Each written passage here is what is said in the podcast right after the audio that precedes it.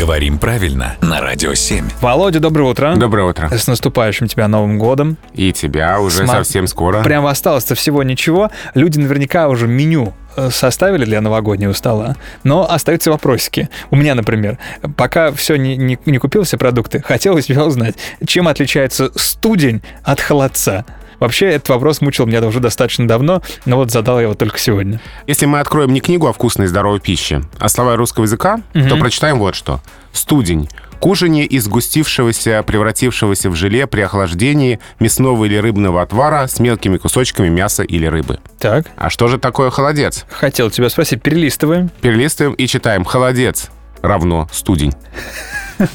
Так что словари русского языка разницы не видят, а кулинары, конечно, увидят. То есть поставил на стол и говоришь, смотрите, это холодец. А он такой, какой же это холодец? Это же самый настоящий студень. Вот примерно так. Какую здесь разницу называют? А, кто-то видит разницу в способе приготовления. То есть из одного мяса это студень, из другого холодец. Кто-то видит разницу в густоте заливного. Так. Кстати, вот еще слово «заливное», чтобы усложнить задачу. Кто-то говорит, что просто в одних говорах чаще студень, в других говорах чаще холодец. Главное, чтобы на столе те, кто э, за новогодним столом будут дегустировать. Чтобы не подрались? Да, вот я хотел сказать, чтобы за новогодним столом конфликтов не возникало на этот счет.